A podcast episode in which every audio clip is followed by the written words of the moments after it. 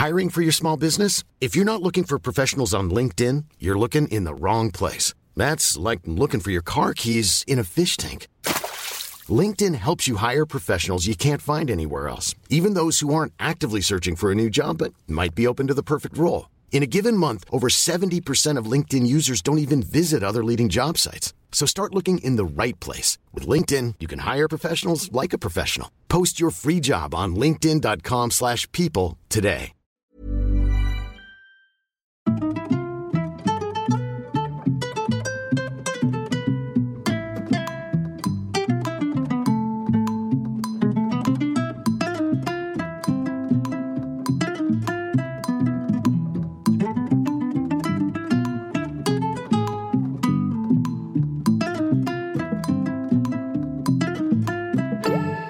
Hello les solos, bienvenue dans le premier podcast dédié aux mamans solo. Des épisodes qui vous donneront chaque lundi les clés nécessaires pour booster votre quotidien. Je suis Shane Love, maman solo d'un petit garçon et j'ai décidé de nous rassembler pour que l'on chemine ensemble vers du bien-être, mais aussi pour parler sans langue de bois de ce qui ne va pas. Alors installez-vous confortablement, vous êtes ici chez vous. Claudia a été mise sous ménopause artificielle pendant 3 ans à cause de son endométriose. En couple, elle décide d'arrêter le traitement pour faire un enfant, mais quelques temps après cette décision, le couple se sépare. Après la rupture, Claudia flirte avec un homme à une soirée et découvre dix jours plus tard qu'elle est enceinte. Sauf que lorsque le bâtonnet affiche positif, elle ne sait pas qui de son ex ou de son flirt est le géniteur. Après un temps de panique et de réflexion, elle décide de poursuivre sa grossesse en solo. Les mois passent, Claudia est bien entourée, continue de sortir avec ses amis, et c'est lors d'une soirée à 7 mois de grossesse qu'elle rencontre celui qui va devenir l'homme de sa vie et le papa de sa fille. Dans la douceur des vacances d'été, ils font connaissance, elle avec son ventre bien rond et lui déjà fou amoureux. Quelques mois plus tard, Claudia accouche accompagnée de sa maman, rencontre Romy, sa fille après une césarienne, et peut alors commencer à vivre sa maternité en même temps que son histoire d'amour. Leur romance s'accélère avec le confinement et le couple décide de faire un autre enfant. Mais avant cela, celui qui a tenu la place de papa depuis les premiers jours de Romy souhaite l'adopter officiellement comme sa propre fille. Bonne écoute Bonjour Claudia Bonjour Merci de nous raconter ton histoire dans Hello Solos. Ben, Je t'en prie. Alors, tu es la maman de deux enfants. Tout à fait. Quel âge ils ont? Alors, Romy a 2 ans et Oscar a 6 mois, tout juste. Et alors, on va repartir de- du tout début pour savoir un petit peu quel regard toi tu avais euh, sur la maternité avant de devenir maman. Alors, le regard que j'avais sur euh, la maternité avant de devenir maman, euh, c'est assez marrant parce que jusqu'à 20-22 ans, j'étais pas particulièrement fan des enfants. Ouais. Euh, J'avais tendance à, à gueuler un peu dans les trains quand ils commençaient à, à pleurer. J'étais pas. Je trouvais pas forcément ça mignon, attendrissant ou quoi. Ça m'est venu. euh, ça m'est venu après, euh, en 2016, donc j'ai été diagnostiquée avec de l'endométriose euh, sévère. Ok. Euh, donc j'ai été opérée dans la foulée et à ce moment-là on m'a un peu fait peur en me disant votre réserve ovarienne elle est, elle est très basse. vous avez les ovaires d'une, enfin les ovocytes en tout cas d'une femme de 38-40 ans, donc il faudra vraiment pas attendre après 30 ans pour faire des enfants. Toi, t'avais quel âge? J'avais 24 ans à l'époque. Et, euh, et à ce moment-là, je me suis dit, oula, euh, là, même si je suis pas fan des enfants, me- le fait de me dire que j'en aurais peut-être jamais, euh, ça a déclenché quelque chose chez moi euh, assez rapidement en fait. Et puis je me suis mise à regarder des émissions Baby Boom et tout ce genre de trucs. Et je me disais, ah, ça a l'air sympa quand même finalement, la grossesse, la maternité, les bébés, c'est mignon en fait. Et, euh, et puis autour de moi, une, une de mes meilleures amies euh, est devenue maman. En fait, elle a fait un déni de grossesse euh, complet. Ah, Euh, et histoire intéressante d'ailleurs. Et elle est devenue maman à, bah, à 24 ans. Et elle non plus aimait pas les enfants. Et en fait, j'ai vu qu'elle était tombée folle amoureuse de, de son fils dès le début. Et, et j'étais elle m'a désignée comme marraine en fait de, de son fils. Mhm. Et puis là, j'ai commencé à m'intéresser au bébé et à vraiment, vraiment adorer ça. Et, et de- bon, je suis passée vraiment de, de- de rien à tout parce que maintenant, j'adore vraiment les enfants. Et, Mm. euh, voilà, donc cette envie de maternité, euh, voilà, s'est creusée, mais j'étais pas du tout la- avec la bonne personne à l'époque. Euh, je savais très bien que le garçon avec qui j'étais à ce moment-là, je ferais pas ma vie avec. puis il était pas prêt, et puis bon, j'avais 24 ans, donc je commençais Mm. à peine ma vie pro stable en tout cas. Donc il n'était pas question de tomber enceinte à ce moment-là, mais c'est vrai que voilà, on m'avait mis sous ménopause artificielle. Ok, pendant combien de temps? Pendant bah, jusqu'au jour où je déciderai de, où j'ai décidé de, de l'arrêter pour faire un enfant. Donc ça a duré trois ans. D'accord. Donc jusqu'en allez, novembre 2018, donc presque trois ans. Où là j'étais avec, selon moi, la bonne personne à l'époque. Euh, avec qui euh, on avait décidé en fait d'arrêter la pilule pour, euh, pour faire un enfant. Après, discussion, après beaucoup de discussions, il savait que j'étais atteinte d'endométriose, qu'il fallait pas trop tarder. moi, c'est vrai que là, ça j'avais vraiment l'impression d'avoir trouvé la, bonne personne pour, pour, faire cet enfant. Et puis, il s'est avéré que que je l'ai quitté quelques mois après cette décision et pour diverses raisons et et en fait, euh, ce qui s'est passé, c'est que j'ai rencontré juste avant de le quitter un, garçon dans, le cadre de mon, mon boulot, à une soirée boulot en fait, euh, que j'ai revu après ma rupture avec, euh, avec mon ex. Et voilà, on s'est vu pendant une dizaine de jours. En tout cas, on s'est côtoyé, pas très longtemps, mais ça a suffi pour que un mois plus tard, j'apprenne ma grossesse. Ouais. Puis là, ça a été très compliqué parce que celui-là non plus, je me voyais pas faire ma vie avec. Donc, je suis assez sélective sur le, le père potentiel. Donc, euh, donc voilà, donc j'ai appris ma grossesse et là, ça a été un chamboulement. Euh, bah, je m'y attendais pas du tout déjà. Alors déjà, comment tu tu t'es dit que possiblement tu étais enceinte? Alors, euh, alors déjà, j'avais du retard. Ouais. Ensuite, j'avais quand même la poitrine qui avait doublé de volume. Après, moi, en fait, pendant mes cycles, entre l'ovulation et mes règles, j'ai tendance à avoir la poitrine qui est très gonflée. Euh, comme un syndrome prémenstruel, sauf que ça dure deux semaines chez moi. Donc je m'étais pas inquiétée à outre mesure. Mais, euh, mais euh, je sais pas, j'étais au boulot et j'ai eu des tiraillements dans le ventre. pas du tout comme une arrivée de règles. Vraiment, c'était assez. C'était très bizarre comme sensation, j'avais jamais ressenti ça malgré l'endométriose et les douleurs que j'avais l'habitude d'avoir. Là, c'était vraiment particulier. Donc, j'ai envoyé un, message à ma meilleure amie, Anne-Charlotte. J'ai peur d'être enceinte, je, le sens là, je, sens que je suis enceinte, je vais aller faire un test. Elle me dit, mais non, c'est pas possible aussi vite, enfin, il n'y a pas de raison et tout ça. Et ben, donc j'ai un, peu, un peu attendu pour faire le test parce que je sentais qu'il allait être positif. Donc, euh, donc je suis allée à la pharmacie à côté de mon boulot. Je suis arrivée à 9h du matin, euh, je suis arrivée plus tôt en fait au boulot ce jour-là pour euh, avoir le temps de le faire en fait là-bas. Je voulais surtout pas le. Enfin, je voulais pas le faire chez moi et je voulais pas attendre le soir en fait surtout. Et, et donc je fais le test et bah, la, la, barre elle est apparue tout de suite. puis elle était pas claire du tout. Hein. C'était vraiment les, les, deux barres pouf pouf qui sont apparues. Et là, bah, crise d'angoisse, bouffée de chaleur, enfin, je, je, je, suais, j'étais dans un état et et en plus, j'étais en train de fumer une cigarette. Euh, enfin, juste après avoir fait mon test, j'ai fumé une cigarette au balcon pour prendre l'air. Parce que je suis fumeuse, en fait, à, la base. Et, euh, une, une, de mes collègues vient me voir, elle me dit Mais ça va pas, t'es toute blanche, euh, t'as vu un fantôme, qu'est-ce qui se passe? Et dis Non, ça va. Et en fait, je suis partie de, de l'agence où je bossais. je suis allée faire ma prise de sang dans le labo à côté. Et puis toute la journée, bah, j'attendais les résultats. Mais bon, j'avais pas de, doute en fait euh, du tout. Euh, le seul doute que, que j'ai eu très honnêtement, c'est euh, bah, qui est le géniteur Est-ce que c'est mon ex que j'ai quitté ou est-ce que c'est l'autre garçon que j'ai rencontré à ce moment-là? Il y avait 5 jours d'écart, mais comme le rapport n'a pas eu lieu pendant ma période d'ovulation, à 4-5 jours près, ça pouvait être l'un ou l'autre. Donc j'ai eu le doute pendant un petit moment, très honnêtement. Et, euh, et puis après, ce qui s'est passé, euh, bah, je l'ai annoncé à ma mère tout de suite en fait. Je lui ai mm. envoyé un texto. Je lui ai dit bah, viens déjeuner. Euh, elle habitait encore à Paris à ce moment-là. Je lui ai dit viens déjeuner avec moi, j'ai un problème. Elle me dit non, je peux pas. Ma mère dit jamais non, il hein, faut le savoir. Quand je lui demande de déjeuner avec moi ou, ou d'aller prendre un verre, elle dit toujours oui. Et là, pile ce jour-là, non, je peux pas, je suis occupée. Je dis maman, vraiment là, tu vas faire un effort parce que il se passe quelque chose là, c'est très urgent.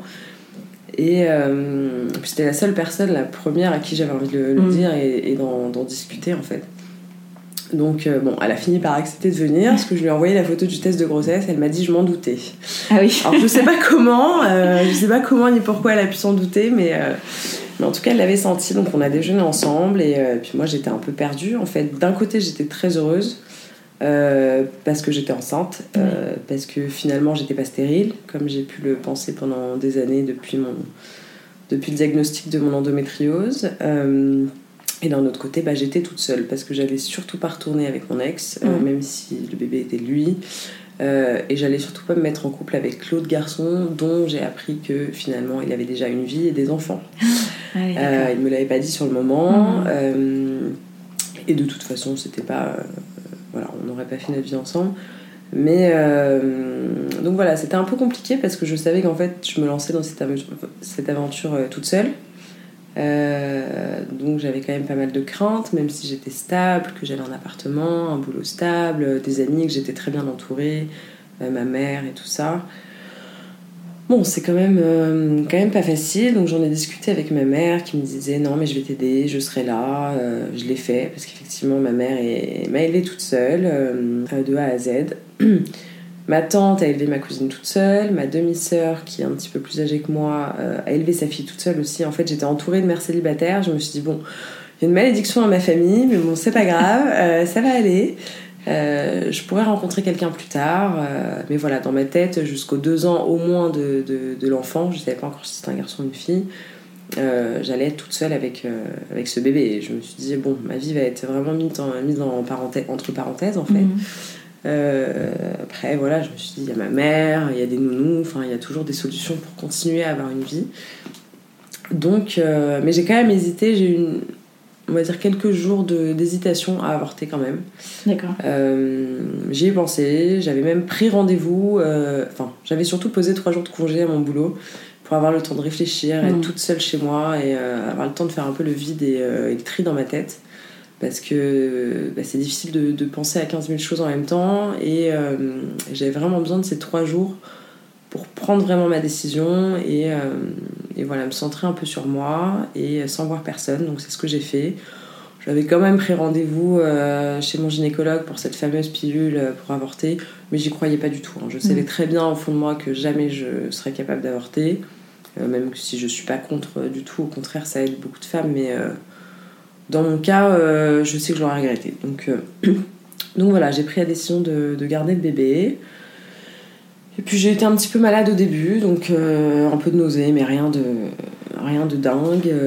J'ai fait ma première écho, donc tout allait bien. J'ai su assez rapidement que c'était une petite fille. Ouais. Et, et j'étais super contente parce que je voulais une fille. Je, voulais, je me sentais plus à l'aise de m'occuper d'une fille, sachant qu'il n'y a aucun garçon dans ma famille. On a Ah oui. foutu que des filles. Euh, donc j'étais plus à l'aise avec l'idée d'avoir une petite fille. Et puis voilà, ma grossesse s'est passée. euh, c'est plutôt bien passé. Bon, il y a eu des petites suspicions de diabète gestationnel. euh, voilà, pour ma deuxième grossesse que je raconterai après, euh, ça s'est avéré. Donc euh, voilà, mais en tout cas pour la première, j'ai été assez, euh, j'ai été assez tranquille. J'ai pris 20 kilos Ouais. euh, très rapidement parce que j'ai arrêté de fumer du coup. Donc, euh, et puis, et puis surtout, je mangeais, j'avais faim, j'avais faim tout le temps. Et puis j'ai continué quand même à garder une vie sociale. J'allais souvent au resto avec mes amis. j'étais jamais, j'étais rarement seule en fait. Et je Mhm. me suis jamais sentie seule alors que j'étais enceinte célibataire. Je me suis jamais sentie seule en fait pendant cette grossesse. Est-ce que tu as eu des, des craintes alors j'ai eu des craintes, mais pas tout de suite. Les six premiers mois, j'avoue que euh, ça s'est assez bien passé. En fait, je pense que je faisais complètement l'autruche. je pense que je faisais complètement l'autruche. Et euh, c'est plus vers la fin de la grossesse où là, j'ai vraiment eu des craintes, euh, des grosses crises d'angoisse. comment je vais faire. En fait, je me, je, me, je me suis dit, oh là là, je, je vais devoir m'occuper d'un bébé. J'ai jamais changé une couche de ma vie. Il faut le savoir que j'avais jamais fait de babysitting, jamais Mhm. gardé d'enfant avant. Je m'intéressais maintenant au bébé, mais de loin, on va dire, parce Mhm. que j'ai pas eu de petit frère, petite sœur. Et là, j'ai eu des énormes craintes à la fin de ma grossesse, mais euh, du coup, ce qui, à 6 mois, donc je suis partie en vacances. Euh, L'été, du coup, fin juillet, euh, mois d'août à la Baule, là où j'ai l'habitude de passer mes étés avec ma famille, mes amis. Et puis pareil, là-bas, j'avais, bah, j'ai retrouvé tous mes copains, euh, donc euh, on allait au resto, euh, je suis même allée en boîte, Ouais. sans boire bien évidemment d'alcool, ni fumer, etc. Mais bon, je restais facilement jusqu'à 2-3 heures du matin. De toute façon, j'étais complètement insomniaque quand j'étais enceinte, Mhm. donc, donc voilà, j'attendais que la musique soit un peu trop forte et je partais à ce moment-là. Et donc il y a une, une la fameuse soirée où j'ai rencontré donc mon chéri actuel. Euh, Pierre-Edouard, du coup. Euh, en fait, ce qui se passait, donc j'étais en, j'étais en boîte de nuit avec tous mes copains, on s'amusait bien et j'allais partir. Et il débarque en fait. il débarque avec sa cousine, que je connaissais bien en fait depuis assez longtemps. et donc je vais voir Margot, on se dit bonjour, etc. Et Pierre-Edouard vient me dire bonjour, il me dit Ah, t'as trop de chance d'être enceinte. Et lui, en fait, pour la petite histoire, il me connaissait depuis très longtemps. Il m'avait déjà repéré à 16 ans. Et il avait même appelé sa tortue, il avait trouvé une tortue à Saint-Barth, euh, qu'il n'a pas du tout ramenée bien sûr. Euh, il avait trouvé une tortue à Saint-Barth qu'il avait appelée Claudia, quand il avait 16 ans. Donc assez drôle, et elle flashé sur moi donc il y a pas mal d'années, et 11 euh, ans auparavant. Et il m'a dit bah t'as trop de chance d'être enceinte, je rêve de devenir papa et tout ça. Il m'a dit tout ça en boîte de nuit, puis lui pour le coup il avait bu un peu d'alcool, donc moi j'étais sobre, donc je me rappelle. Et, et, je suis allée voir mes copains et je leur ai, je leur ai raconté ce qu'il m'avait dit. Et je leur ai dit, bah, s'il trouve que j'ai de la chance, il a qu'à venir l'élever avec moi. Parce que mhm. physiquement, coup de cœur euh, direct. Et je me suis même demandé pourquoi je l'avais pas repéré avant. Mais bon, c'est comme ça, la vie est faite euh, cette façon. Et, euh, et, donc on continue nos, nos, vacances à la boule. En fait, moi je suis restée assez longtemps, donc jusqu'à début septembre, parce que je reprenais pas le boulot en fait. Après, j'enchaînais directement avec mon congé maternité. Et lui commençait un nouveau boulot, donc pareil, il est rentré de la boule très tard. Donc en fait, la dernière semaine, on s'est retrouvés tous les deux, sans nos copains, cousins, etc. Et on a continué à passer nos journées ensemble à la plage. Et le soir, on se retrouvait après dîner, on allait boire des verres, euh, toujours sans alcool pour moi, je buvais des bières sans alcool. et euh, puis lui, il buvait, du, il buvait du rosé tout seul, il était content. Et, euh, et en fait, on, on, se marrait trop. On, a, on faisait toutes les, les fermetures, une par une, des bars et restos qu'il y avait à la boule, en fait, donc c'était assez marrant. Et, je leur accompagnais en voiture, machin. Euh, et, puis même le dernier jour avant qu'ils partent, on s'est même fait un cinéma. Donc c'était alors pour une femme enceinte, aller au cinéma à 7 mois de grossesse devant un film qui dure presque 3 heures, c'est une épreuve. C'est vraiment dur. Euh, rester assise aussi longtemps avec une vessie, la vessie d'une femme enceinte, un gros ventre et tout. Et puis je pouvais pas me caler sur lui parce qu'on n'était pas assez proches en fait. On était vraiment, c'était complètement platonique quoi. On, pense qu'on savait déjà qu'on se plaisait beaucoup. Mais moi, avec mon énorme ventre, euh, à presque 7 mois de grossesse, c'était même pas, il n'y avait rien d'envisageable. Euh, c'était vraiment. Euh, mais on parlait de pas mal de choses. Il me racontait son envie d'être papa. Vous parliez de ta grossesse? On parlait de ma grossesse. alors moi, j'avais été assez. je lui avais raconté l'histoire, entre guillemets, mais je, je lui avais dit que le, bébé était de mon ex. J'avais pas trop envie de m'étaler sur ma vie sexuelle. J'avais pas envie de passer pour une fille légère. Mm.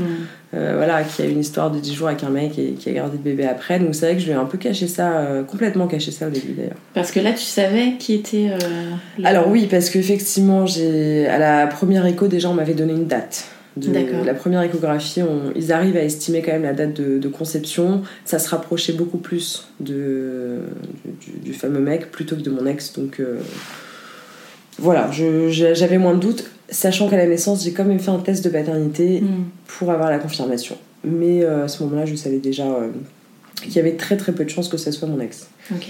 Et puis lui, il le prenait assez bien. Il m'a pas, euh, bon, il m'a pas jugé en tout cas sur le fait d'avoir gardé un bébé toute seule, d'être enceinte toute seule. C'est vrai, alors qu'il vient d'une famille assez tradie, j'irai pas jusque là. Je les adore en plus si jamais ils écoutent ce podcast. Mais voilà, une, famille assez, voilà, avec des valeurs, etc. Et euh, je sais plus si tu voulais là. Euh, enfin, sa famille, qu'est-ce qu'ils vont penser. Et sa sœur, en fait, était enceinte en même temps. Mhm. Nos enfants ont trois semaines d'écart.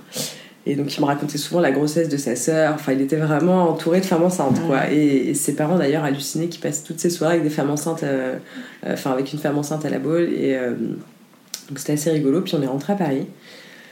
Et euh, bah, le soir même où je suis rentrée, euh, j'ai pris le train et en fait il m'avait dit euh, je t'attends pour boire un verre vendredi parce qu'il m'avait dit je fais pas je fais une détox cette semaine, je t'attends alors que moi forcément j'étais pas du tout la, personne avec qui picoler à ce moment-là très sincèrement. mais il était content de, de, de, faire des verres avec moi donc le jour où je suis rentrée je lui ai envoyé un message, je lui ai dit c'est vendredi.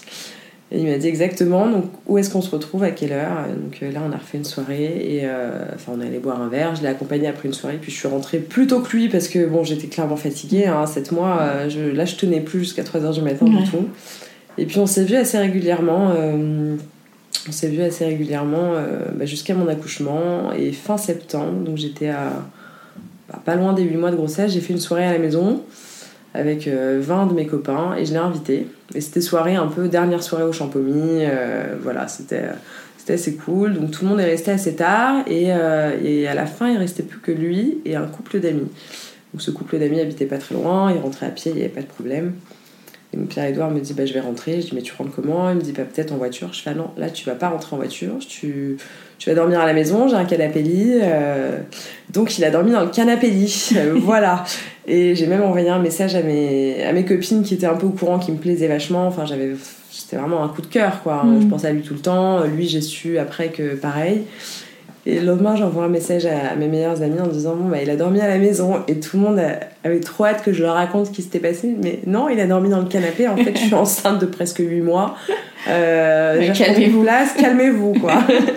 et euh, parce que voilà, il était hors de question qu'il se passe quelque chose euh, pendant ma grossesse. On s'était même pas embrassé d'ailleurs, rien du tout. Il s'est rien passé jusqu'à. Bah, donc j'ai accouché, j'ai accouché le 6 novembre 2019. Alors comment s'est passé euh, cet accouchement? Est-ce que, est que, tu t'étais renseignée euh, sur, euh, sur l'accouchement, la péridurale, etc. ou pas du tout bah, Je m'étais renseignée, puis Baby Boom m'a beaucoup aidée. Ah je me faisais tous les replays. je m'étais renseignée, mais alors en fait j'ai une fin de grossesse donc assez compliquée déjà. J'ai fait beaucoup de, de crises d'angoisse. J'avais tendance à appeler mes copines à 4h du matin Viens à la maison, ça va pas. Et ah puis quand je fais des crises d'angoisse, je suis spasmophile en fait. Donc j'ai la je tremble et je perds un peu le contrôle de, mon corps. T'en faisais avant euh, d'être enceinte J'en ai fait très peu, mais je suis claustrophobe. Donc dans des situations où je me sens vraiment enfermée, ça peut se déclencher, mais ça va beaucoup mieux maintenant. Puis depuis que j'ai des enfants, j'en fais plus du tout. Donc, euh, mais voilà, à la fin de ma grossesse, j'en ai fait beaucoup. Je prenais même des de et ce genre de trucs aux plantes auxquelles on a le droit enceinte pour me, essayer de m'apaiser. Et ma mère surtout a pris sa retraite en fait pendant ma grossesse. Elle est partie vivre à la Baule. Donc elle n'était pas euh, à deux minutes de chez moi comme avant. Donc je me suis vraiment retrouvée tout seule et là j'ai commencé à avoir des bouffées d'angoisse. Euh, et, puis à la fin de ma grossesse, bah, déjà j'avais pris 20 kilos. honnêtement, j'avais un ventre énorme. Les gens me demandaient souvent si j'attendais pas des jumeaux. Mm. je pense que le, la suspicion de diabète gestationnel, à mon avis, si on avait vraiment creusé, je pense que j'en faisais. Parce que ma fille était quand même assez costaud. Ouais. Donc à 30, euh, alors déjà à partir de 37 semaines, j'ai commencé à tout faire pour accoucher. Là, déjà, je, je prenais plus l'ascenseur, je prenais que les escaliers. Euh, je marchais 10 km par jour. J'étais capable de faire 3 euh, arrondissements pour trouver un Starbucks, pour boire telle boisson. Enfin, j'avais vraiment des, obsessions en ça. Et je buvais de la tisane de framboisier. Enfin, j'ai vraiment tout tenté. En fait, je voulais absolument accoucher avant parce que je savais qu'elle avait un bon poids et que je risquais rien à accoucher à 37-38 semaines mm. du tout. Donc j'avais rendez-vous euh, avec mon gynéco le 4 novembre. J'avais demandé un déclenchement en fait. D'accord. Euh, j'ai demandé un déclenchement parce que, euh, bah, vu ma situation, voilà, j'étais toute seule. Pierre-Édouard était dans ma tête, mais je savais pas, enfin, je pouvais pas deviner qu'il allait se passer quelque chose. Mhm. même si on s'aimait bien, il y avait quand même des chances que, que ça fonctionne pas. donc j'ai demandé un, un, un, déclenchement à mon gynécologue qui a accepté, mais en me disant on vous déclenchera si jamais votre col est favorable, que les conditions sont bonnes, euh, etc. Donc le 4 novembre, euh, le gynécologue me dit non mais votre col il est complètement fermé, il n'est pas du tout favorable. Enfin, il m'a sous-entendu que je risquais plus d'accoucher après terme qu'avant. Donc là, j'ai commencé à paniquer. Euh, ma mère était à Paris pour le coup. Elle est prévenue. Elle est arrivée un peu avant. Du coup, elle est arrivée fin octobre. Parce que ma date de terme était le 15 novembre. Donc elle est arrivée fin octobre. T'avais prévu d'accoucher avec ta maman? Oui, j'avais prévu qu'elle soit avec moi euh, à l'accouchement. Euh, et bah, je voulais personne d'autre. Et puis je voulais pas non plus accoucher toute seule. Donc je me voyais pas accoucher sans elle. Et donc elle m'a accompagnée à ce fameux rendez-vous chez le gynéco. Il m'a dit bon bah là c'est pas du tout favorable. Je l'ai supplié, j'ai pleuré, j'ai fondu en larmes. En fait j'ai dit là j'en peux plus, je dors pas, j'ai pas passé j'ai pas dormi plus de 3 heures d'affilée depuis au moins 3 mois. Je suis complètement ah insomniaque. Euh, j'ai le dos, j'avais une sciatique en plus depuis le début de ma grossesse. Euh, j'en pouvais plus. En fait, mm. j'étais à bout. J'étais arrivée euh, au bout de ce que je pouvais faire en fait. Hum, sachant que voilà, à l'écho, elle était, ma fille était estimée assez, assez pas grosse, mais en, bon mm. poids. Mm. le diamètre de sa tête était limite. C'est-à-dire que là, j'étais à deux doigts de plus pouvoir accoucher par voie basse. Ah oui, d'accord. Donc, j'ai dit là, on me déclenche, ça y est, j'en peux plus, je suis arrivée à bout. J'ai accouché dans une clinique privée, la clinique de la Muette, dans le 16e. Donc le déclenchement, bah, quand j'ai vu le gynéco lundi, il m'a dit donc vous rentrez ce soir à la maternité, donc le 4 novembre au soir. Ils n'ont pas voulu me déclencher tout de suite parce que euh, la sage-femme qui m'a posé le monito euh, l'a mal posé. Donc euh, en fait, sur le tracé, on dirait que le cœur du bébé a un petit un, problème en fait, alors que pas du tout, c'est juste qu'il avait été mal posé. Donc le gynéco a refusé de me, de me déclencher ce soir-là. On a dû attendre le lendemain, jour de mon anniversaire, ah. le 5 novembre donc, pour me déclencher, mais en fin de journée. Donc, donc voilà, on m'a posé le, le, le, propès en fait, c'est ce qui, ce qui a servi à me déclencher. Ça a commencé à faire effet 6 euh, heures après, donc il était 23 heures, donc j'ai commencé à avoir des contractions euh, hyper douloureuses et très rapprochées, mais mon col ne s'ouvrait absolument pas. Donc je sentais que j'allais passer une bonne nuit. Là, j'étais déjà deux nuits blanches, donc euh, blanche blanche, hein, pas du tout dormi. Je commençais à vraiment avoir des hallucinations. Limite, j'étais vraiment pas bien. Et tu restais sur place? Je restais sur place. Ah ouais, à partir du moment où ils déclenchent, euh, ils gardent sur place et euh, ils m'ont fait une piqûre euh, de substitut morphinique. alors, je ne le savais pas, mais je suis intolérante à la morphine. Pas, pas allergique, mais intolérante. Donc en fait, au lieu de m'apaiser et de m'enlever la ah. douleur, ça m'a angoissée fois 10 000. J'avais ah l'impression d'avoir pris je sais pas quelle drogue hallucinogène. J'étais dans un état atroce, donc troisième nuit blanche. Et là, on arrive le 6 novembre matin. Là, je, je, fais appeler mon gynécologue là vous allez me la sortir en césarienne, on va arrêter le, carnage. Mm. Euh, en fait, elle était très très haute dans mon ventre, mais je la sentais vraiment. En fait, quand elle me donnait des coups, ça faisait bouger mes seins. Donc euh, vraiment, elle était hyper haute. Je la sentais pas descendre du tout. Euh, dès que les sages-femmes venaient vérifier mon col, bah, il bougeait pas. Après, voilà, j'ai passé au moins 24. non, pas peut-être pas 24 heures, mais je sais plus combien d'heures en on travaille en fait et en, mm. souffrance finalement. Donc là j'ai dit de toute façon ça sert à rien. Euh, je pense que les contractions elle va commencer à plus les supporter, on va la sortir en césarienne, c'est pas grave. Moi je m'en fichais un peu de la façon dont j'accouchais finalement, surtout que bah, quand on est mère célibataire, euh, qu'on n'accouche pas avec son chéri mais avec sa mère, on n'a pas forcément envie de se taper 40 heures de travail euh, à insulter sa mère.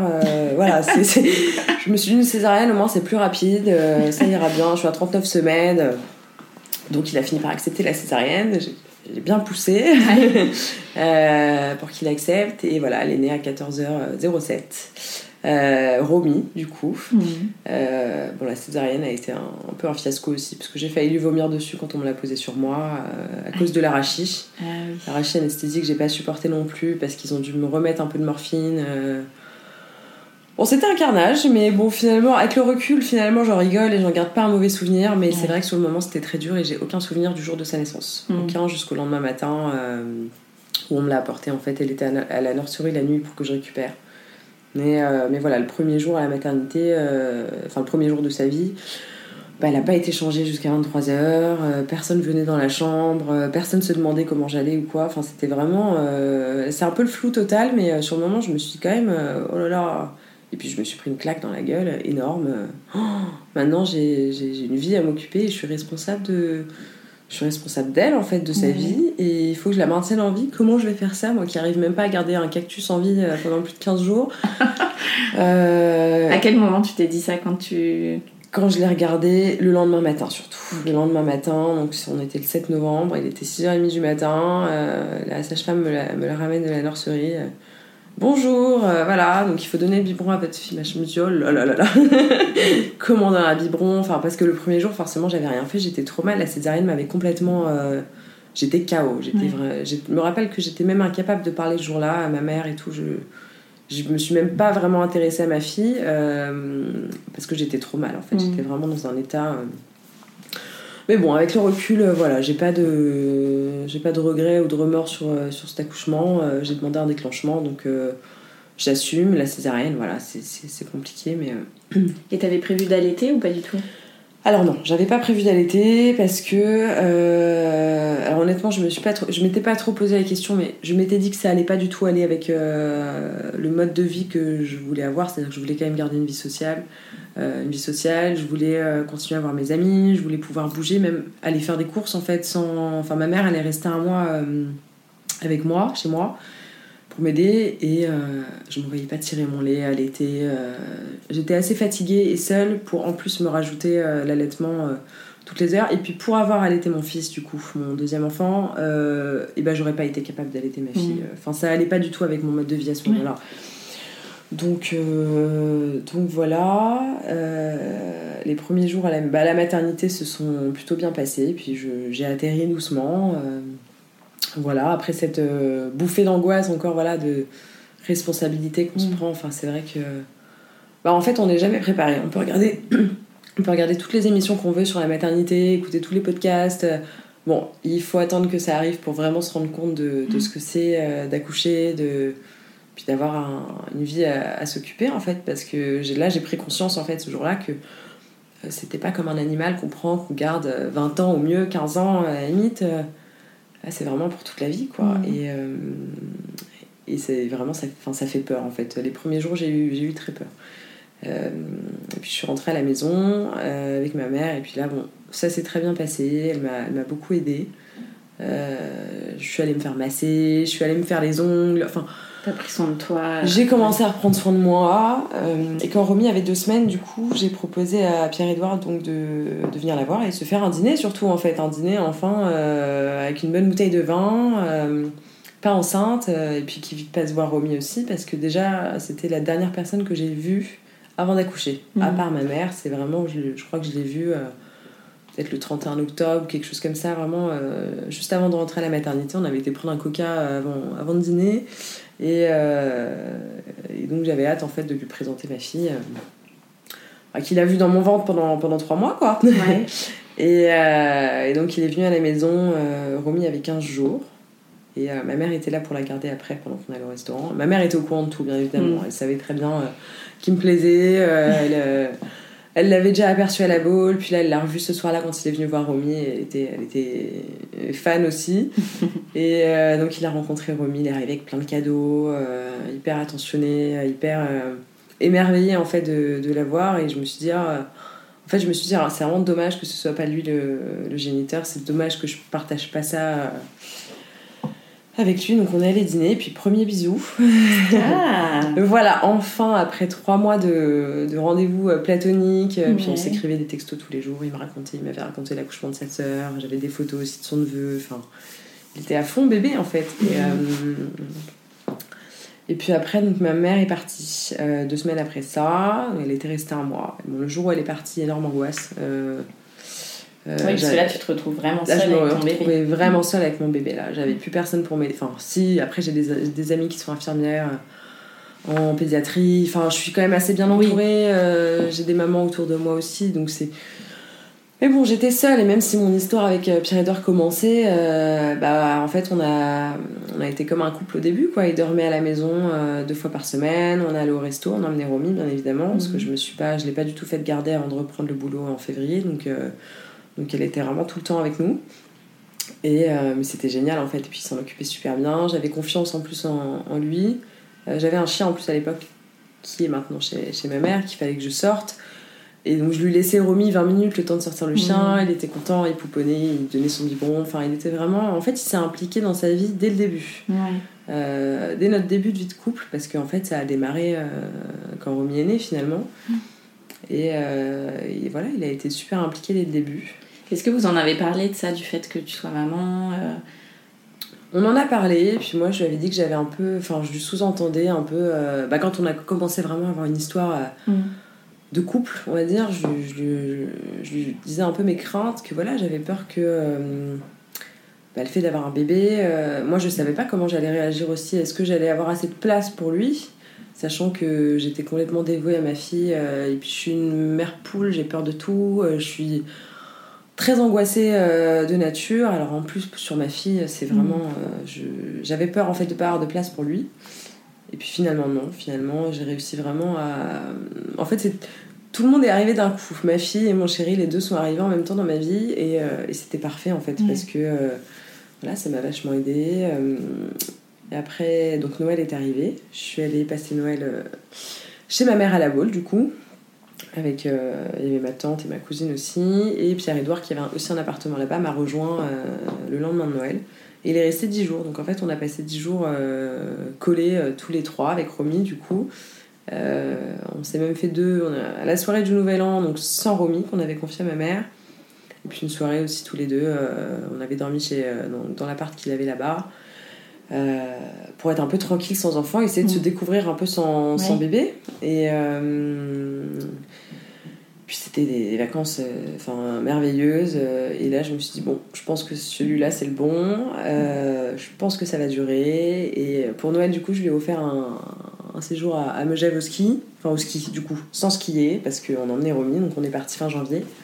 Et pareil, super vacances. On a passé 5 jours. Et, en fait, Romy, on se rendait compte que bah, elle dormait beaucoup. en fait, on adorait s'en occuper, puis elle nous laissait quand même le temps de. euh, bah, on pouvait aller au resto, l'emmener, elle dormait beaucoup. Ouais. Elle était vraiment. euh, euh, C'était un bébé assez facile. Ouais. Alors, facile, elle avait un reflux quand même. Donc, euh, la nuit, elle dormait pas du tout, ça faut le savoir. Et j'ai eu Mm. très peur de ça, en fait. Une de mes craintes, c'était qu'il me quitte parce qu'il dormait pas la nuit. Parce que dès qu'on dormait ensemble, en fait, bah, on dormait pas. Romy, en fait, supportait pas du tout d'être trop allongée. Elle se réveillait sans mentir 20 fois par nuit. Donc c'était très difficile. D'ailleurs, elle n'a pas dormi jusqu'à ses 18 mois. Et c'est encore à deux ans, aujourd'hui, un peu chaotique. Donc, euh, et en fait, au début de notre relation, je me suis dit, mais en fait, je suis arrivée euh, dans sa vie avec un bébé qui dort pas. Il va péter un câble, en fait, de ne pas dormir comme ça, de, de prendre sur lui. euh.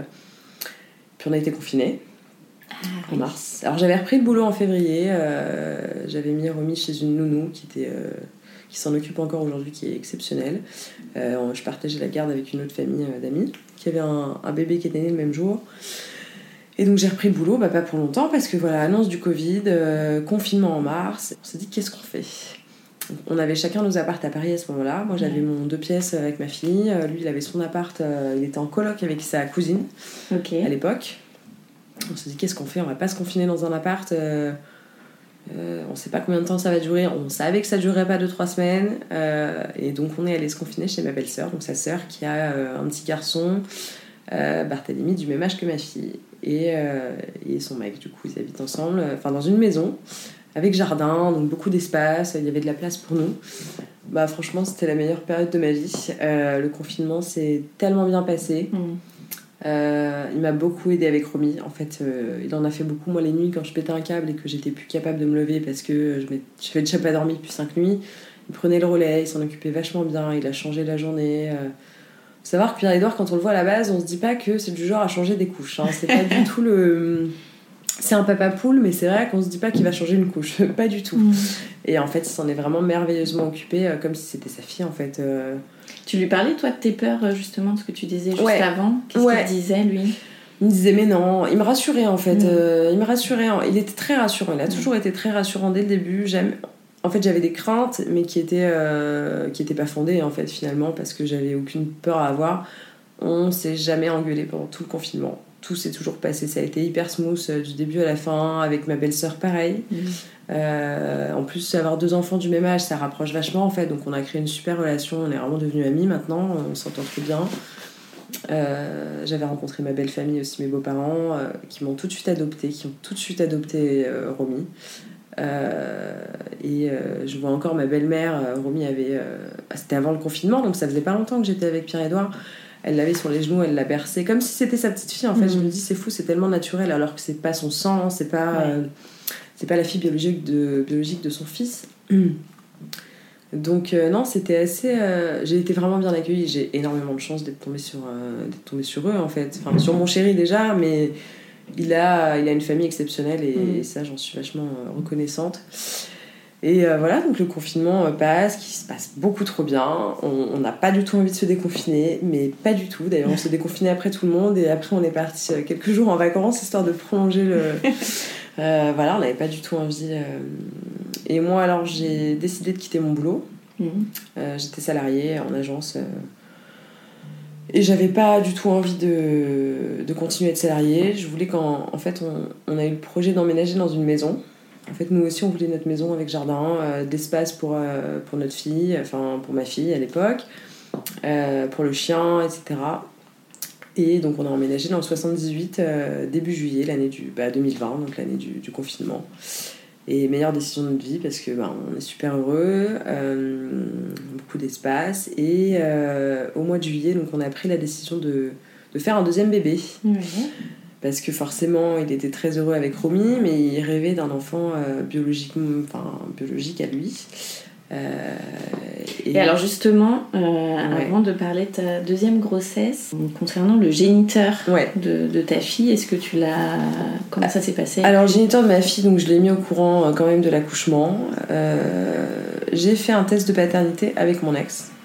Parce que lui et moi voulions vraiment être sûrs que ce soit pas lui. D'accord. Euh, donc le test, on a eu les résultats en janvier. Et c'est euh, donc Romy avait deux mois. Et c'est à ce moment-là que j'ai dit la vérité à Pierre-Édouard que c'était pas Antoine le géniteur, mais le, mec avec qui j'avais eu une brève histoire euh, juste après. voilà, et il a été vachement rassuré en fait. Il m'a dit en fait je préfère parce que lui au moins il ne nous embêtera pas. Mm. Euh, il a sa famille, etc. Et donc le, géniteur, je l'ai bien évidemment mis au courant de l'accouchement. Euh, je l'ai mis au courant aussi du résultat du test de paternité, parce que même si on était sûr que ce soit lui, il y avait quand même un, doute qui, planait. Euh, il m'a répondu ok très bien. On n'est pas en mauvais terme, on n'est pas en bon terme, on n'est pas en terme du tout. En fait, on, s'écrit jamais, on prend pas de nouvelles. On s'était un peu mis d'accord, on s'est eu au téléphone pendant ma grossesse au tout début. Euh, et voilà, lui, il a sa vie, sa, famille, euh, ses enfants. Euh, et c'est très bien comme ça. Il viendra jamais interférer dans nos vies.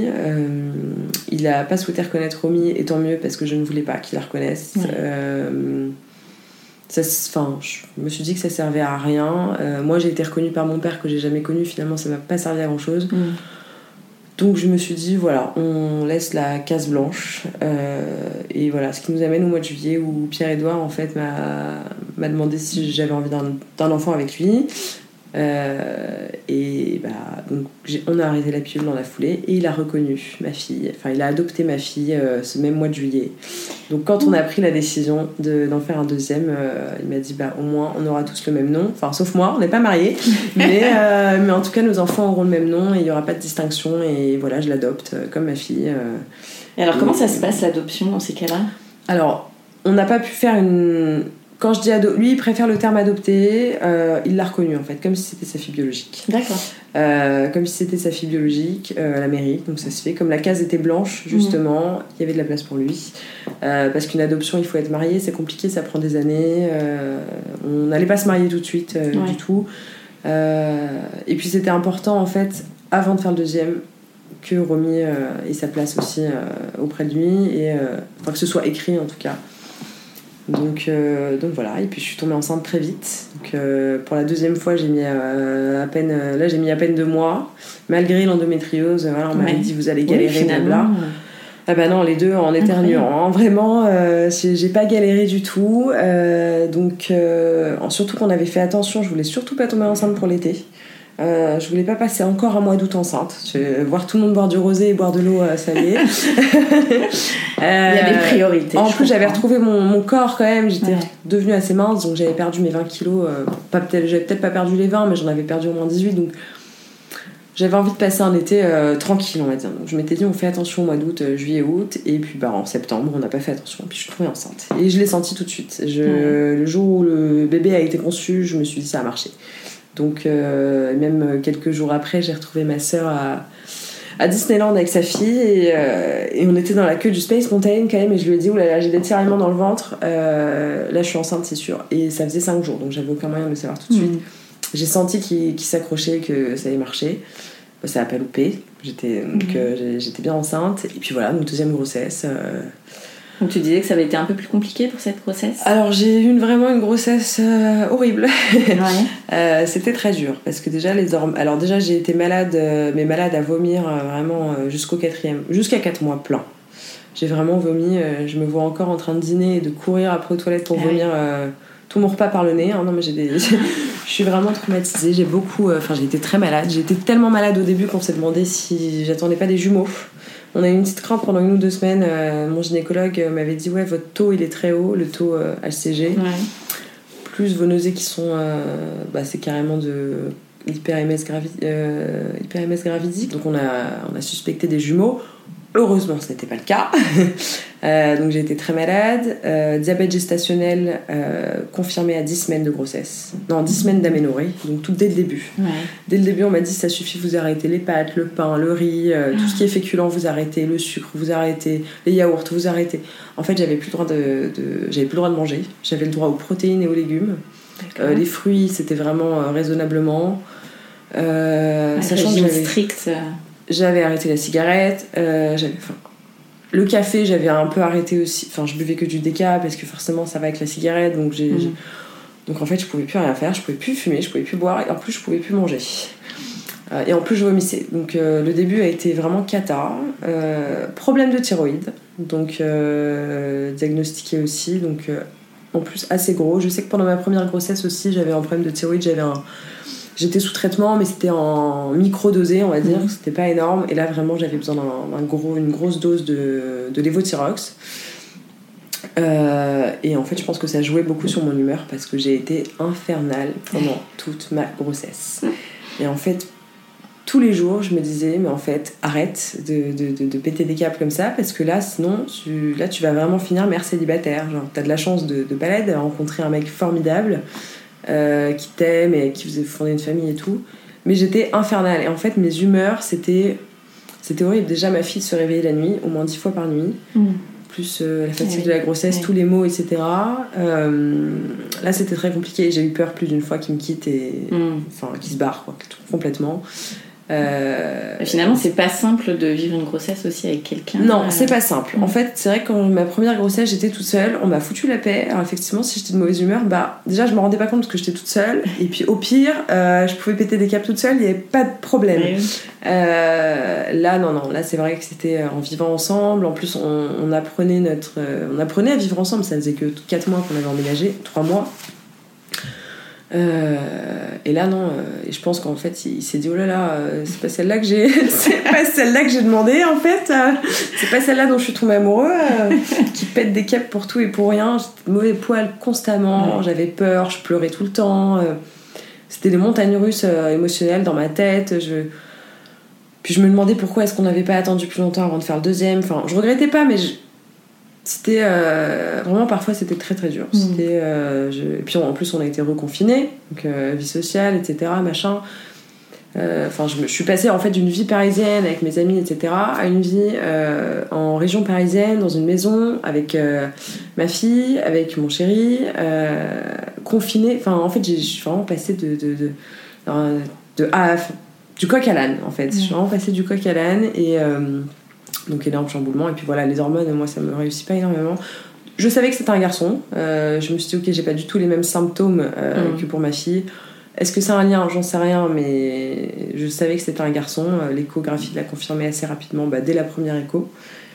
Euh, et puis voilà, ma grossesse a continué. T'étais contente que ce soit un garçon par J'étais rapport très à contente. l'histoire de Ouais. Romy? Et c'est ce que je voulais. Je voulais un garçon. euh, Pierre-Edouard voulait un garçon aussi. En fait, on s'est dit, euh, Romy, de toute façon, elle connaîtra son histoire. On lui mentira pas. Moi, il faut savoir qu'on m'a menti toute ma vie. euh, Enfin, toute ma vie, toute mon adolescence. Euh, ma mère m'a caché que j'avais trois frères et sœurs. Enfin, trois demi-frères et sœurs. Elle m'a caché pas mal de choses sur, sur mon père et tout ça. En fait, j'ai découvert, pour la, une petite parenthèse, j'ai découvert que j'avais une demi-sœur sur Facebook. Quand j'avais 17 ans, elle m'a écrit. Elle m'a dit, t'es bien la fille de machin. J'ai dit oui, oui. Elle m'a dit, bah, je suis ta sœur. J'ai dit, ah bon, et c'est tout ce que tu as à me dire? Ah bah oui, puis il y en a deux autres. Bah, voilà, donc euh, j'ai découvert ça. euh, et je voulais surtout pas reproduire le même schéma avec ma fille. Je voulais surtout pas lui, lui mentir. Bon, là, bien évidemment, elle a deux ans, elle est trop petite pour Mhm. comprendre pour l'instant, mais on lui cachera jamais la vérité. Et c'est pour ça qu'on voulait un garçon, parce qu'on s'est dit, il y aura peut-être moins de concurrence ou de jalousie possible entre eux. Oui, de comparaison. Euh, de comparaison. Mm. euh, voilà, ce sera un garçon et une fille. On va les, on les élève de toute façon de la même façon, mais il y aura forcément des différences dans leur caractère ou dans. Et, euh, et on était hyper heureux quand on nous a dit que c'était un garçon. Ça aurait été une fille, ça se serait très bien passé, mais c'est vrai qu'on. on- du coup, on appréhende moins le moment où on dira la vérité à Romy, enfin, où on lui expliquera plutôt son histoire, parce que là, il n'y a pas de vérité au mensonge, là, juste elle est trop petite pour, euh, pour comprendre. Mm. Mais on appréhende beaucoup moins le moment où, euh, où on va lui dire, en fait, parce que voilà, c'est son papa, euh, elle a le même nom que son papa, le même nom que son frère, voilà, c'est juste que bah, c'est pas la même graine que, Mm. que pour son petit frère Oscar, donc euh, ça on lui expliquera. Et, puis elle grandira voilà, dans des classes où bah, il y aura euh, des enfants qui auront deux papas ou deux mamans, ou une seule maman, un seul papa, enfin voilà, ça va rentrer dans les mœurs et Mm. je pense qu'elle arrive dans une génération où ça sera beaucoup plus facilement, facilement acceptable que la mienne où j'ai où j'ai été élevée par une mère célibataire et où forcément les gens se demandaient mais elle a pas de papa, c'est bizarre. Là ce sera pas bizarre euh, d'avoir un, un papa qui l'a adopté et, euh, et voilà. Puis la grossesse bah, suit son cours donc euh, jusqu'à 8 mois. En plus de tout ce que j'avais fait, j'ai fait une cholestase gravidique. Donc c'est une complication au foie qui peut être très grave. un jour dans la nuit, enfin une nuit, ça, a, ça a commencé à me gratter sur, sur tout le corps. Et je me suis rappelé en fait que tous les mois, mon gynéco à la, consultation mensuelle me, me demandait est-ce que ça vous gratte? Je dis non, ça me gratte pas. Pourquoi il me pose cette question? Euh, mhm. Bizarre. Puis donc une nuit, ça m'a gratté. Et là, je me suis dit ok, je suis allée voir euh, des mangeaisons enceintes. Et là, je tombe sur cholestase gravidique, machin. Et là, je me suis dit avec tous les problèmes que j'ai eu pendant cette grossesse, c'est sûr que c'est ça. J'ai dit à mon chéri, c'est sûr que c'est ça. À ma meilleure amie, pareil. Euh, j'ai appelé ma, la clinique, donc en pleine, enfin, très tard le soir. Euh, je suis sûre que j'ai ça. Ah non, madame, il faut faire des analyses, ça prend du temps avant d'avoir les résultats. Je fais écoutez, genre, si ça peut être dangereux pour le bébé, mm. on n'attend pas. J'étais à 37 semaines, et à 37 semaines, c'est là où ça peut commencer à devenir euh, dangereux, en fait, ce, ce truc-là. C'est une complication au foie. Je suis pas médecin, j'aurais du mal à expliquer, voilà, mais ça se manifeste par des démangeaisons sans boutons, donc sans plaque, sans rien. C'est juste que ça gratte la plante des pieds, la plante des mains. Moi, ça me grattait clairement tout le corps on a fait du coup les, analyses de sang et euh, donc ça a été, euh, confirmé. Euh, et puis on, donc on m'a envoyé faire un monito, donc j'étais à 37 semaines plus quelques jours. On m'a envoyé faire un monito. Et là on m'a dit bon bah on vous garde, le monito ça va pas du tout, vous avez 16 de tension et en plus vous avez votre truc au foie. voilà, donc ils m'ont hospitalisé. Donc moi j'ai même pas eu le temps de me préparer, ma valise n'était pas prête je m'étais dit j'ai le temps encore de toute façon celui-là il arrive pas en avance non plus euh, euh, enfin je, je, suis pas du genre à accoucher avant terme hein. mm. clairement moi à chaque fois j'ai des cols fermés j'ai jamais de menace d'accouchement prématuré et pourtant je suis vachement active j'ai porté ma fille toute ma grossesse euh, j'ai été j'ai marché beaucoup enfin je suis pas du tout j'ai fait beaucoup de voitures j'ai pas du tout fait attention je me suis pas mm. assise toute la toute la grossesse quoi et et donc ils m'ont hospitalisée donc voilà de d'une heure à l'autre, bah, ça y est, je me retrouvais euh, à la clinique. Donc, à peine le temps de dire au revoir à ma fille, j'ai insisté pour rentrer chez moi, lui dire au revoir et prendre mes affaires. Ils voulaient pas. Ils m'ont fait signer une décharge. Euh, euh, voilà, si vous sortez de la clinique dans votre état, vous prenez vos responsabilités. J'ai dit, je les prends, mais je vais dire au revoir à ma fille. Je vais pas la voir avant une semaine. Mm. Je suis retournée chez moi, j'ai fait ma valise, j'ai appelé ma mère en panique. Oui, vite, faut que tu viennes parce qu'il fallait qu'elle soit là la nuit pour garder ma fille, parce qu'elle vit à la boule. alors la nounou était là la journée, mais la nuit, il fallait que ma mère prenne le relais. Euh, j'ai prévu mon chéri, donc il, a, il m'a vite rejoint. Euh, il bossait à ce moment-là. Et euh, puis voilà, j'ai été hospitalisée. Donc ça, c'était le vendredi. Et, et, le dimanche soir, il me semble, c'était un dimanche soir, on me fait un, monito. En fait, tous les jours, on me faisait un monito et une surveillance pour le, foie. Et on m'avait déjà mis sous traitement pour le foie, donc il m'avait dit que ça devait que ça devait aller mieux, sauf que les résultats, en fait, à chaque fois qu'on fait une prise de sang, ça met 4 jours à arriver. J'ai dit, mais le problème, c'est peut-être qu'on n'a pas 4 jours, en fait. Peut-être qu'on peut pas attendre. Et le monito qu'on m'a fait dimanche était un peu bizarre. Il y avait des ralentissements du cœur. Je suis pas sage-femme, je suis pas médecin, mm. mais je sais reconnaître un monito qui est bon, un monito qui est moins bon. Et il n'était pas cata, mais il n'était pas terrible. Je voyais qu'il y avait des ralentissements, des et à un moment, le cœur était trop régulier. Je me suis dit, c'est bizarre. Donc j'ai appelé la sage-femme. Elle me dit, oui, c'est un peu bizarre. Et non, c'était une infirmière en plus. Il n'y avait pas de sage-femme parce que c'était le soir. Euh, et mon gynéco n'était pas là. Le seul week-end où il n'était pas là, c'était celui-là. Euh, donc c'était le gynécologue de garde euh, qui est venu me voir et tout. Il m'a dit, bon, qu'est-ce qu'on fait? J'ai dit, écoutez, moi, je prends aucun risque. je fais du diabète gestationnel. Le bébé est énorme. Ça y est, là, on, on va pas prendre de risque. On va pas gagner trois jours, ça sert à rien ça ira. Donc voilà, donc il m'a fait une césarienne. Euh, là, on n'a pas fait de déclenchement, j'avais pas le droit parce que j'avais déjà eu une césarienne pour ma fille, donc utérus cicatriciel, donc pas de déclenchement là-dessus, donc césarienne obligée. Euh, c'était soit je faisais une césarienne, soit euh, j'attendais de d'accoucher normalement. Mais bon, avec mon truc au foie, il y avait peu de chances que ça arrive, donc, donc pas de regret. La césarienne s'est merveilleusement bien passée. Mon chéri est arrivé en panique. Bah, en fait, il venait de repartir quand on m'a fait le monito. Il arrive à la maison, je dis bah non, tu vas revenir en fait. Là j'accouche. Euh, et puis voilà, la césarienne s'est super bien passée, toute petite équipe, euh, il y avait de la musique dans le bloc opératoire, euh, l'anesthésie trop sympa, le gynéco de garde. J'avais un peu peur parce que j'ai vraiment confiance en, en mon gynéco, j'avais un peu peur d'en avoir un qui me connaissait pas et en fait il a été merveilleux aussi. Mhm. ils m'ont fait une péridurale et non une rachie, donc j'ai beaucoup mieux toléré l'anesthésie.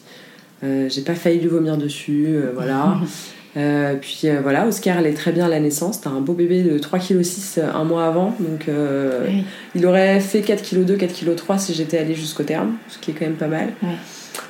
Donc c'est pas plus mal que j'ai accouché avant et puis il allait, euh, il allait très bien. Donc euh, lui je l'ai allaité pour le coup tout de suite. En fait quand on m'a amené au bloc on m'a dit vous voulez allaiter? J'ai dit je vais, je vais tester, je vais faire la tétée d'accueil et puis on va voir comment ça...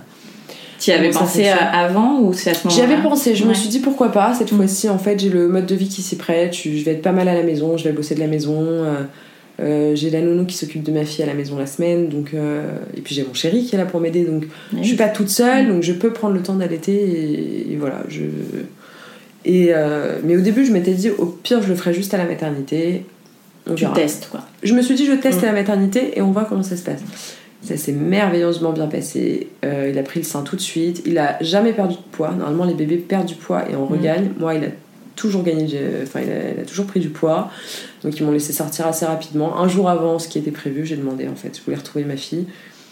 Euh, et puis l'allaitement s'est super bien passé. J'ai allaité deux mois. Mhm.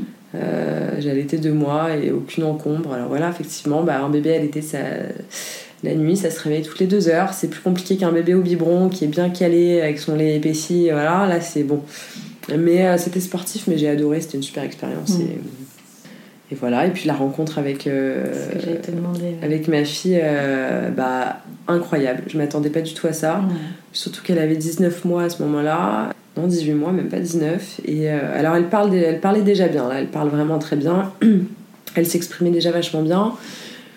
Mais euh, je m'attendais quand même pas à ça. Je l'ai beaucoup préparée pendant toute ma grossesse. Romy, en fait, elle touchait mon ventre, euh, le bébé, elle faisait des caresses au bébé, euh, elle Mhm. faisait des câlins à mon ventre. Enfin, c'était vraiment. Je l'avais préparée au maximum. Je voulais surtout pas que, euh, que, que le bébé arrive comme un cheveu sur la soupe pour elle et qu'elle s'y attende pas. Et... Oui. Et donc je suis rentrée de la maternité avec Oscar dans le, dans le cosy et l'émerveillement dans ses yeux, j'ai jamais vu ça. J'ai une vidéo d'ailleurs qui est hyper. Enfin, qui est hyper touchante, même là d'en parler, ça me met les larmes aux yeux tellement je m'attendais pas du tout à, à ça. En fait, elle a tout de suite fait des grands sourires.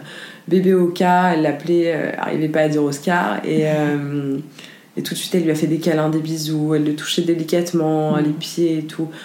Et en fait, elle est amoureuse de son petit frère depuis le début, elle l'adore. Euh, Alors maintenant, parfois, il y a un petit peu de jalousie, mais il a été tellement bien accueilli euh, et, et c'était fou. Et puis j'avais peur, en fait, comme j'allaitais Oscar, euh, déjà, j'avais pas allaité Romy, donc je culpabilisais un petit peu de lui donner quelque chose que j'avais pas donné à ma fille. Mais euh, j'avais peur que, en fait, elle me voit au sein toute la journée, enfin, qu'elle voit Oscar à mes seins toute la journée, qu'elle se dise, ah, maman, elle a tout le temps Oscar dans les bras. En fait, pas du tout. Elle était vachement. Après, je la fais beaucoup participer depuis le début. Euh, elle m'aide à changer ses couches, elle lui Mhm. nettoie les fesses avec des cotons, elle lui donne le bain. euh, Ouais. Bien évidemment sous surveillance, mais euh, là on a commencé les petits pots il y a deux mois, elle lui donne à la cuillère. Alors je tiens quand même la cuillère parce que sinon elle va l'étouffer avec, mais, mais elle participe vachement et je la, en fait je, je l'implique vachement dans, dans les tâches avec Oscar et, et j'essaie de pas fait- faire de différence entre eux. Après, voilà, c'est. non, elle est honnêtement incroyable. C'est euh, une merveilleuse expérience. Et puis, une fois que j'ai accouché, mes hormones sont redevenues normales. Euh, pas de baby blues. Alors moi, comme j'aime pas être enceinte, je risquais pas de faire un baby blues parce que euh, moi, je suis très contente quand le bébé est hors de mon ventre, pas à l'intérieur. Donc euh, ça s'est bien passé. Et puis non, j'ai nagé dans du coton pendant tout l'allaitement, les hormones au climax du bonheur. Enfin vraiment. Même avec la fatigue, euh, je, me rappelle faire des notes vocales à Anne-Charlotte. euh, oh, incroyable, l'arrivée du deuxième, on est beaucoup plus zen, tout va bien. Euh, J'étais, mais j'étais shootée, j'étais complètement shootée. Euh, puis j'ai arrêté l'allaitement, et puis là, il y a quand même une petite chute d'hormones à ce moment-là. Mais honnêtement, non, puis mon, mon- forcément les tensions qu'il y avait dans mon couple, tensions entre guillemets, mais c'est vrai que j'avais vraiment, enfin j'étais horrible pendant ma grossesse, donc Pierre-Edouard était quand même vachement content de me retrouver euh, Mm. une fois que le bébé était sorti, de se dire bon c'est j'ai retrouvé euh, ma chérie euh, avec son caractère normal, hein, un peu fort quand même, mais, mais voilà, en tout cas tout se passe bien. Après forcément deux enfants c'est, c'est, c'est du boulot, Mm. c'est un sacré chamboulement, puis le deuxième, alors nous on a commencé notre vie de couple avec un bébé déjà, donc pour nous c'était l'habitude, mais le deuxième était un vrai chamboulement quand même, c'est beaucoup de boulot, c'est beaucoup de, de concessions. Mais, euh, mais on gère très bien. Après, voilà, il y a eu des nuits un peu compliquées. Euh, Là, on revient d'une semaine euh, en vacances en Islande tous les deux, nos premières vacances tous les deux, c'était enfin, fabuleux. Puis bah, c'est vrai que découvrir, euh, j'étais trop contente de le découvrir en fait en dehors de la paternité, parce qu'on n'a jamais passé une semaine à deux en fait. Donc euh, maximum deux jours pour un mariage, mais, mais sinon on n'a jamais laissé nos enfants aussi longtemps et, et voilà, ça nous a fait du bien. Et puis non, voilà. Voilà pour la petite histoire. Quel regard tu portes euh, sur euh, Claudia euh, qui découvre son test de grossesse positif toute seule et qui aujourd'hui. Bah, c'est vrai que là maintenant, il y a deux ans, voilà, je découvrais, enfin il y a deux ans et demi, je découvrais ma première grossesse. Là maintenant, j'en ai deux, j'ai accouché de deux enfants. Là.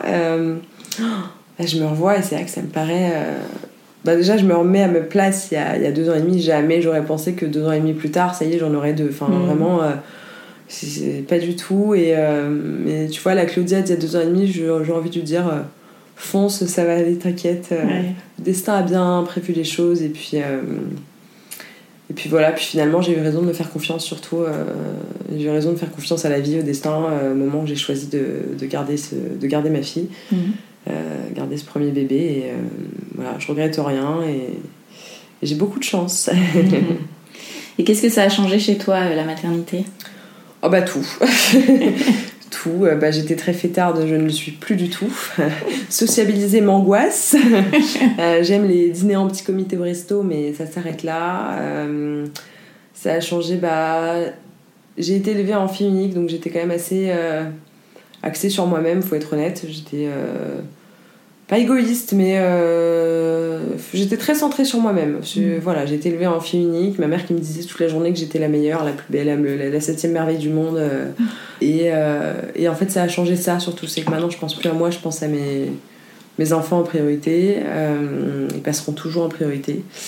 Non, ça a changé pas mal de choses. J'ai plus d'angoisse pour moi. J'étais très anxieuse. Je faisais beaucoup de crises d'angoisse à l'époque, entre mes 20 et 27 ans, du coup. Euh, bah, j'en fais plus du tout. En fait, maintenant, la seule, les seules choses qui peuvent m'angoisser, c'est ce qui pourrait arriver à mes enfants mm. euh, quand ils sont malades, quand ils vont pas bien. Euh. Mais voilà, bah, surtout beaucoup de, beaucoup d'amour. voilà, je me suis découvert un, je suis pas une mauvaise mère, j'ai pas l'impression de l'être en tout cas, je donne tout pour mes enfants et c'est sûr qu'il y a 10 ans, je n'aurais peut-être pas imaginé que je pouvais être une, bonne mère et, et voilà, et je suis fière maintenant de ce que j'ai accompli aujourd'hui. Et, euh, et voilà, et très heureuse. Merci d'avoir écouté cet épisode, j'espère qu'il vous a fait du bien. Si c'est le cas, n'hésitez pas à mettre 5 étoiles sur votre application podcast préférée et à en parler autour de vous. Ce petit geste m'aidera beaucoup à faire connaître Hello Solos. Je vous souhaite à toutes une très belle semaine et vous donne rendez-vous lundi prochain pour un nouvel épisode. En attendant, direction Instagram sur le compte hello.solos pour retrouver la communauté décomplexée des mamans overbookées.